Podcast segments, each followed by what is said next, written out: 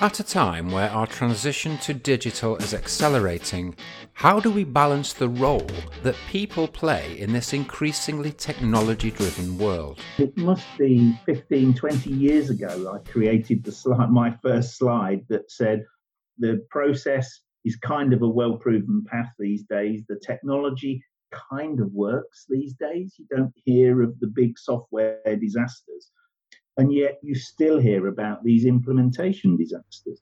But surely, if we put the tech in place, everything will just work, right? I think people expect too much from the technology and have no real understanding of their part to play in it. So, when everyone's agreed to do it and you've got everything in place, it should all be plain sailing. But it doesn't always work like that. Everyone will say the people are the most important thing.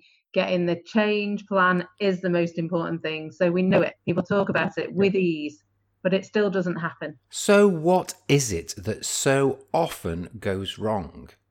What gets in the way of success?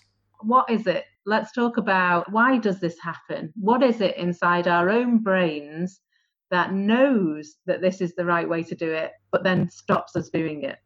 Maybe the real willingness to proceed isn't completely endorsed from the top down. It comes down to who is the real decision maker.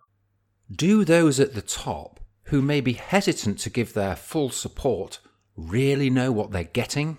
In a project, you almost have to strip it right back, take all the technology out of the discussion, and ask them, what are you trying to achieve from this? And quite often, as crazy as it sounds, they don't know.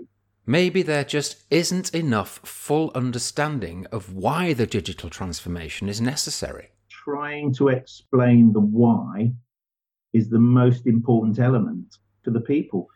You can listen to this episode in full, called Battle of the Supercomputers, here on the Change Troubleshooter from Monday, the 27th of July.